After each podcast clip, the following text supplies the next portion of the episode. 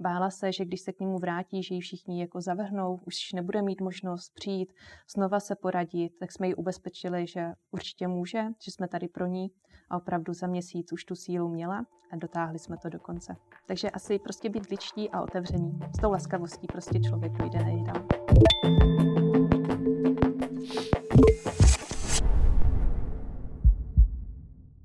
Ahoj, já jsem Terka a vítám vás u další epizody našeho podcastu a dneska tady se mnou sedí Petra Pitrová. Ahoj. Ahoj. Děkuji moc, že jsi přijala pozvání a já vím, že jsi naší absolventkou a to je i ten důvod vlastně, proč jsem se tě pozvala, ale vlastně nevím, eh, který obor jsi studovala a kdy jsi na Caritas vlastně absolvovala, tak možná jestli můžeš začít tím. Taková rozhřívací otázka. Určitě. Já moc děkuji teda za pozvání. Jsem moc ráda, že tady můžu být s tebou. Jsem absolventkou Caritasky, absolvovala jsem v roku 2013 a studovala jsem obor charitativní a sociální práce. A vlastně po ukončení eh, studia na Caritasce jsem dostala nabídku práce ve společnosti pro ranou péči pro rodiny s dětmi se zrakovým nebo kombinovaným postižením, kde jsem pracovala tři roky. A po roce od ukončení absolutoria, tak jsem se rozhodla ještě dodělat si magisterské studium tady na CMTF. No a potom, co jsem tři roky pracovala v terané péči, tak jsem se rozhodla vydat trochu jiným směrem. A blíže mě zajímali pěstouni a tak jsem se přihlásila do náruče dětem, kde už jsem vlastně sedmým rokem. Wow. No a když jsi říkala, že se vlastně po Caritas hnedka šla do té rané péče, mm-hmm tak si potom toho magistra studovala dálkově, současně s tou, uh, s tou prací? Dálkově jsem nestudovala, protože v té době uh, nešlo studovat uh, zaměření, sociální prací zaměřenou na rodinu, na rodinu dálkově, proto jsem musela studovat prezenčně a měla jsem individuální plán. V práci mi vycházely hodně vstříc, takže jsem vlastně zvládala obojí. Takže se to dalo nějak skloubit. Jo, jo, jo, dalo. Se, se stresem a všemi tady těmi věcmi. Jo, jo. Tak to je fajn.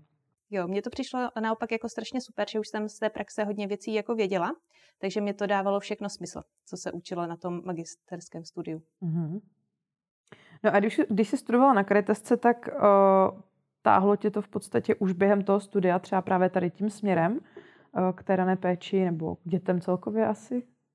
O, to asi takhle říct nemůžu. Během studia na Caritasce mě to hodně táhlo k obětem domácího násilí. A proto jsem se vlastně v roce 2016, kdy už jsem se trošku cítila jistější se svými komunikačními schopnostmi a celkově v tom oboru trochu jistější, tak jsem se přihlásila jako dobrovolnice do Bílého kruhu bezpečí jako psychosociální poradkyně a tam jsem také doteďka působím na této dobrovolné pozici a současně jsem od roku 2020 vedoucí Olomoucké pobočky Bílého kruhu bezpečí. Mm-hmm. No a to je něco, co mě právě zajímá, protože já vlastně uh, pro naše posluchače, já když jsem studovala na Caritas, tak jsem vlastně šla na praxi vlastně k tobě do náručí dětem, byla jsem mentorka a potom nějak později, když jsem narazila znovu jako na náruč nebo i vlastně na ten Bílý kruh bezpečí, tak jsem se všimla, že vlastně v obou organizacích je tvoje jméno a že současně vlastně pracuješ jak v té náruči, tak v tom Bílém kruhu bezpečí. A takže moje otázka je, jaký jsou tvoje role, jak v náruči, tak v Bílém kruhu bezpečí a jak se ti to daří skloubit? Hm. Tak náručí dětem pracuji na uh, hlavní pracovní poměr a jsem klíčová sociální pracovnice, doprovázím pěstounské uh, rodiny. Kromě toho teda jsem dobrovolník v Bílém kruhu bezpečí a ještě teda dělám na dohodu o provedení, o, o provedení činnosti, DPČ prostě, mm-hmm. vedoucí této podpočky.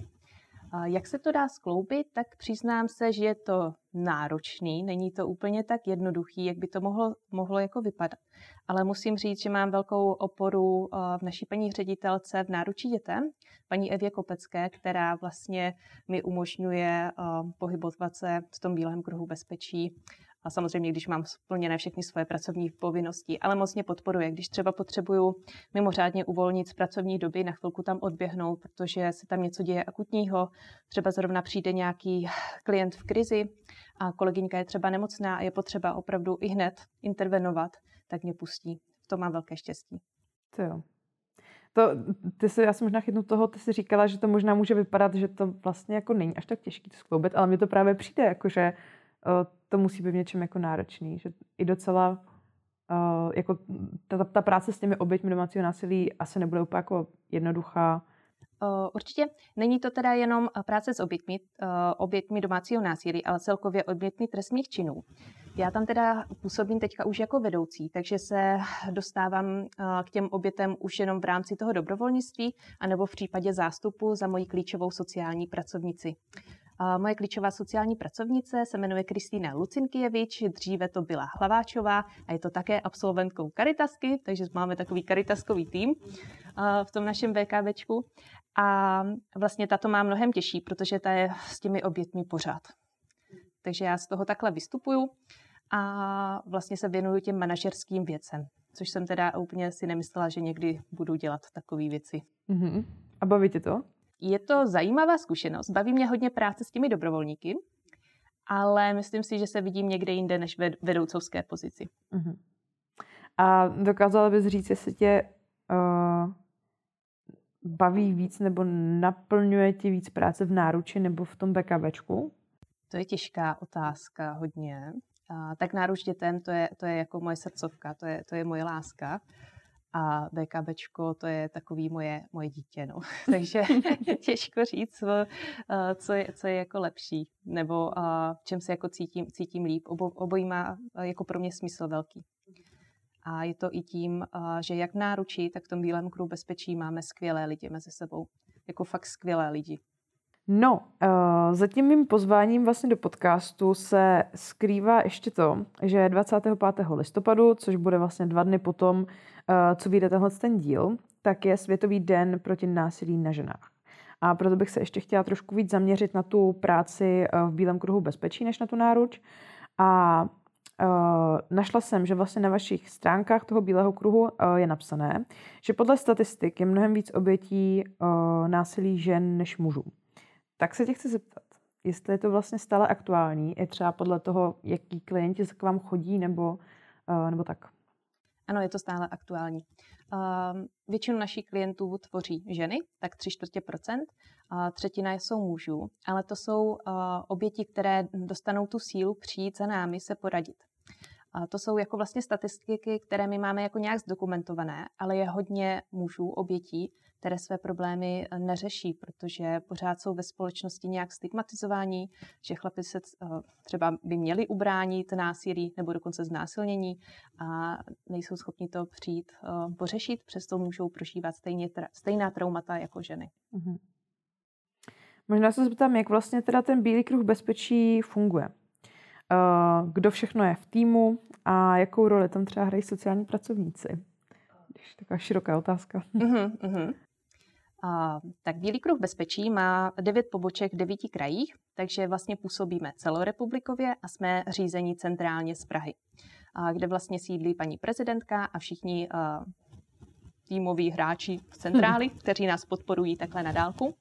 A u nás přímo v naší pobočce Hlavní roli hraje samozřejmě klíčová sociální pracovnice, která je na plný úvazek a pracuje každý den s obětmi trestných činů která vlastně má opravdu na starosti celou tu agendu a pracuje především se zvlášť zranitelnými obětmi trestných činů, což jsou opravdu ty oběti, které zažily něco extrémně těžkého, jako je právě to domácí násilí nebo těžké znásilnění, ublížení na zdraví, či jsou nízkého věku nebo naopak seniorského věku, nebo jsou nějak uh, handicapovaní, handicapovaní.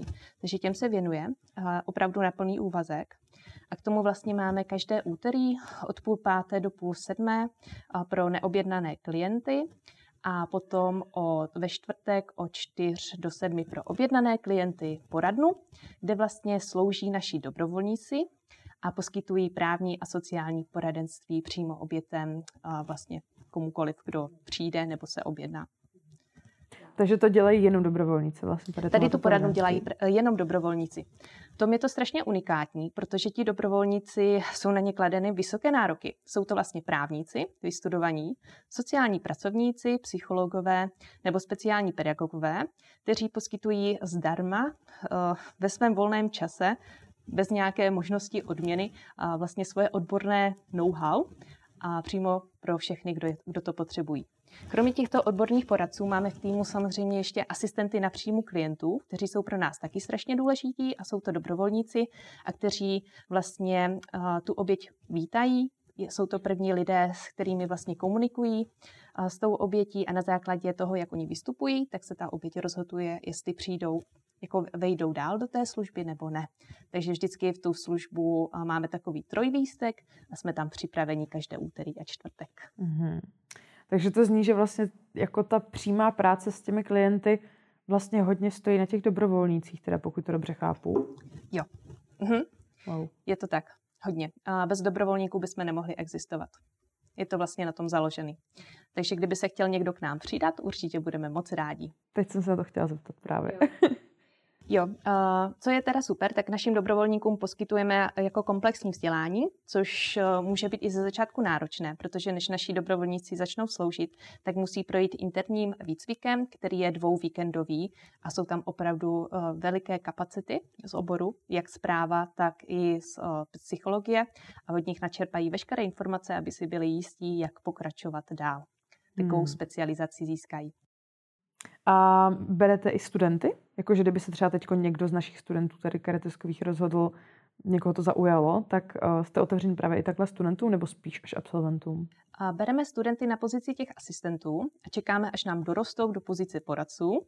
Pak si dokončí jenom ten specializační výcvik a po ukončení bakaláře bereme rovnou na poradce. Super, tak to si myslím, že je fajn, že zaznělo. Kdyby se toho chtěl někdo chytnout. Možná se vrátím zpátky k tobě. Uh, co je pro tebe výzvou vlastně v, uh, třeba v té práci v tom BKB? Pro mě je výzva ekonomika, vyučtování, žádací, žádání o dotace a souvisících administrativa. Vždycky myslím při těchto chvílích na paní Danielkovou, která nás učila ekonomiku, protože v té době jsem si myslela, že tu ekonomiku v životě nebudu potřebovat. No a je to tady. Už tři roky s ní zápasím a vděčně vzpomínám na všechno, co mě naučila. Pak jako je další jako výzva, když člověk dělá jako vedoucí v tom bílém kruhu bezpečí, a je rozdíl pracovat se zaměstnancem a s dobrovolníkem. Každého musíte trošku jinak motivovat a jinak přistupovat, ozvláště těm dobrovolníkům, kteří opravdu a u nás to je hodně o vztazích a když nám fungují v tom týmu dobré vztahy, tak oni fungují dobře i ti dobrovolníci. Takže se snažíme opravdu o ně pečovat, aby měli jako všechno, co potřebují. Třeba chodíme společně na laser game, nebo do hospody chodíme, nebo na bowling, nebo co nás prostě napadne. Snažíme se trávit čas i mimo ty služby, aby jsme prostě byli fakt parta, hmm. aby jsme byli kamarádi, aby bylo nám hezky. dobře. To zní hezky. A kolik máte dobrovolníků tak v průměru? Třeba? Co, co, co, a 25, teďka máme 9 nových dobrovolníků kteří k nám nastoupili na podzim. No a na závěr se chci ještě zeptat, uh, jestli bys měla nějaký typy, uh, jak vlastně pomoci někomu, kdo se ocitl uh, v situaci vlastně třeba toho domácího násilí, nebo vlastně, že je vlastně oběť toho trestního činu, tak uh, jestli bys nějaký konkrétní typy, co vlastně v takovou chvíli dělat, když bychom se dozvěděli, uh, že třeba v našem okolí je někdo, kdo tohle to třeba prožívá, ale nechce to třeba nějak řešit, nebo tak. Pokud se dozvíte o někom, kdo prožívá domácí násilí a nechce to řešit, tak se dostáváme do poměrně těžké situace, protože vy toho člověka nemůžete donutit k tomu, aby řešil svoji situaci, dokud nechce. A tam je pak potřeba s ním jako mluvit o tom, vlastně kde může najít pomoc, hlavně ho neodsuzovat a být mu neustále oporou, protože ženy nebo i muži, kteří zažívají to domácí násilí, tak se ten odchod nepodaří hned Jo, něk, eh, trvá to často, protože tam jsou ty naděje, ta zamilovanost, že to třeba bude jiné a je potřeba opravdu být otevřený, i když po 15. zakopne ten člověk a vrátí se, aby po 16. až bude mít sílu, jste byli pro něho. A tady jako připravení. Je to opravdu těžké, když člověk nemá ještě tu sílu odejít. Ale je potřeba vydržet a být tady pro něho, až ta síla nastane. Nedávno jsme měli taky takovou klientku, která se jí nedařilo odejít. Bála se, že když se k němu vrátí, že ji všichni jako zavrhnou, už nebude mít možnost přijít, znova se poradit, tak jsme ji ubezpečili, že určitě může, že jsme tady pro ní a opravdu za měsíc už tu sílu měla a dotáhli jsme to do konce. Hmm. Takže asi prostě být ličtí a otevření. S tou laskavostí prostě člověk dojde nejdál. Tak jo, tak moc děkuji za hezký závěr. A přeju ti, ať se ti uh, v práci daří, ať máš pořád uh, sílu, energii a uh, dobré pracovní vztahy na pracovišti. A, a tak. Takže to ti přeju. Děkuji moc.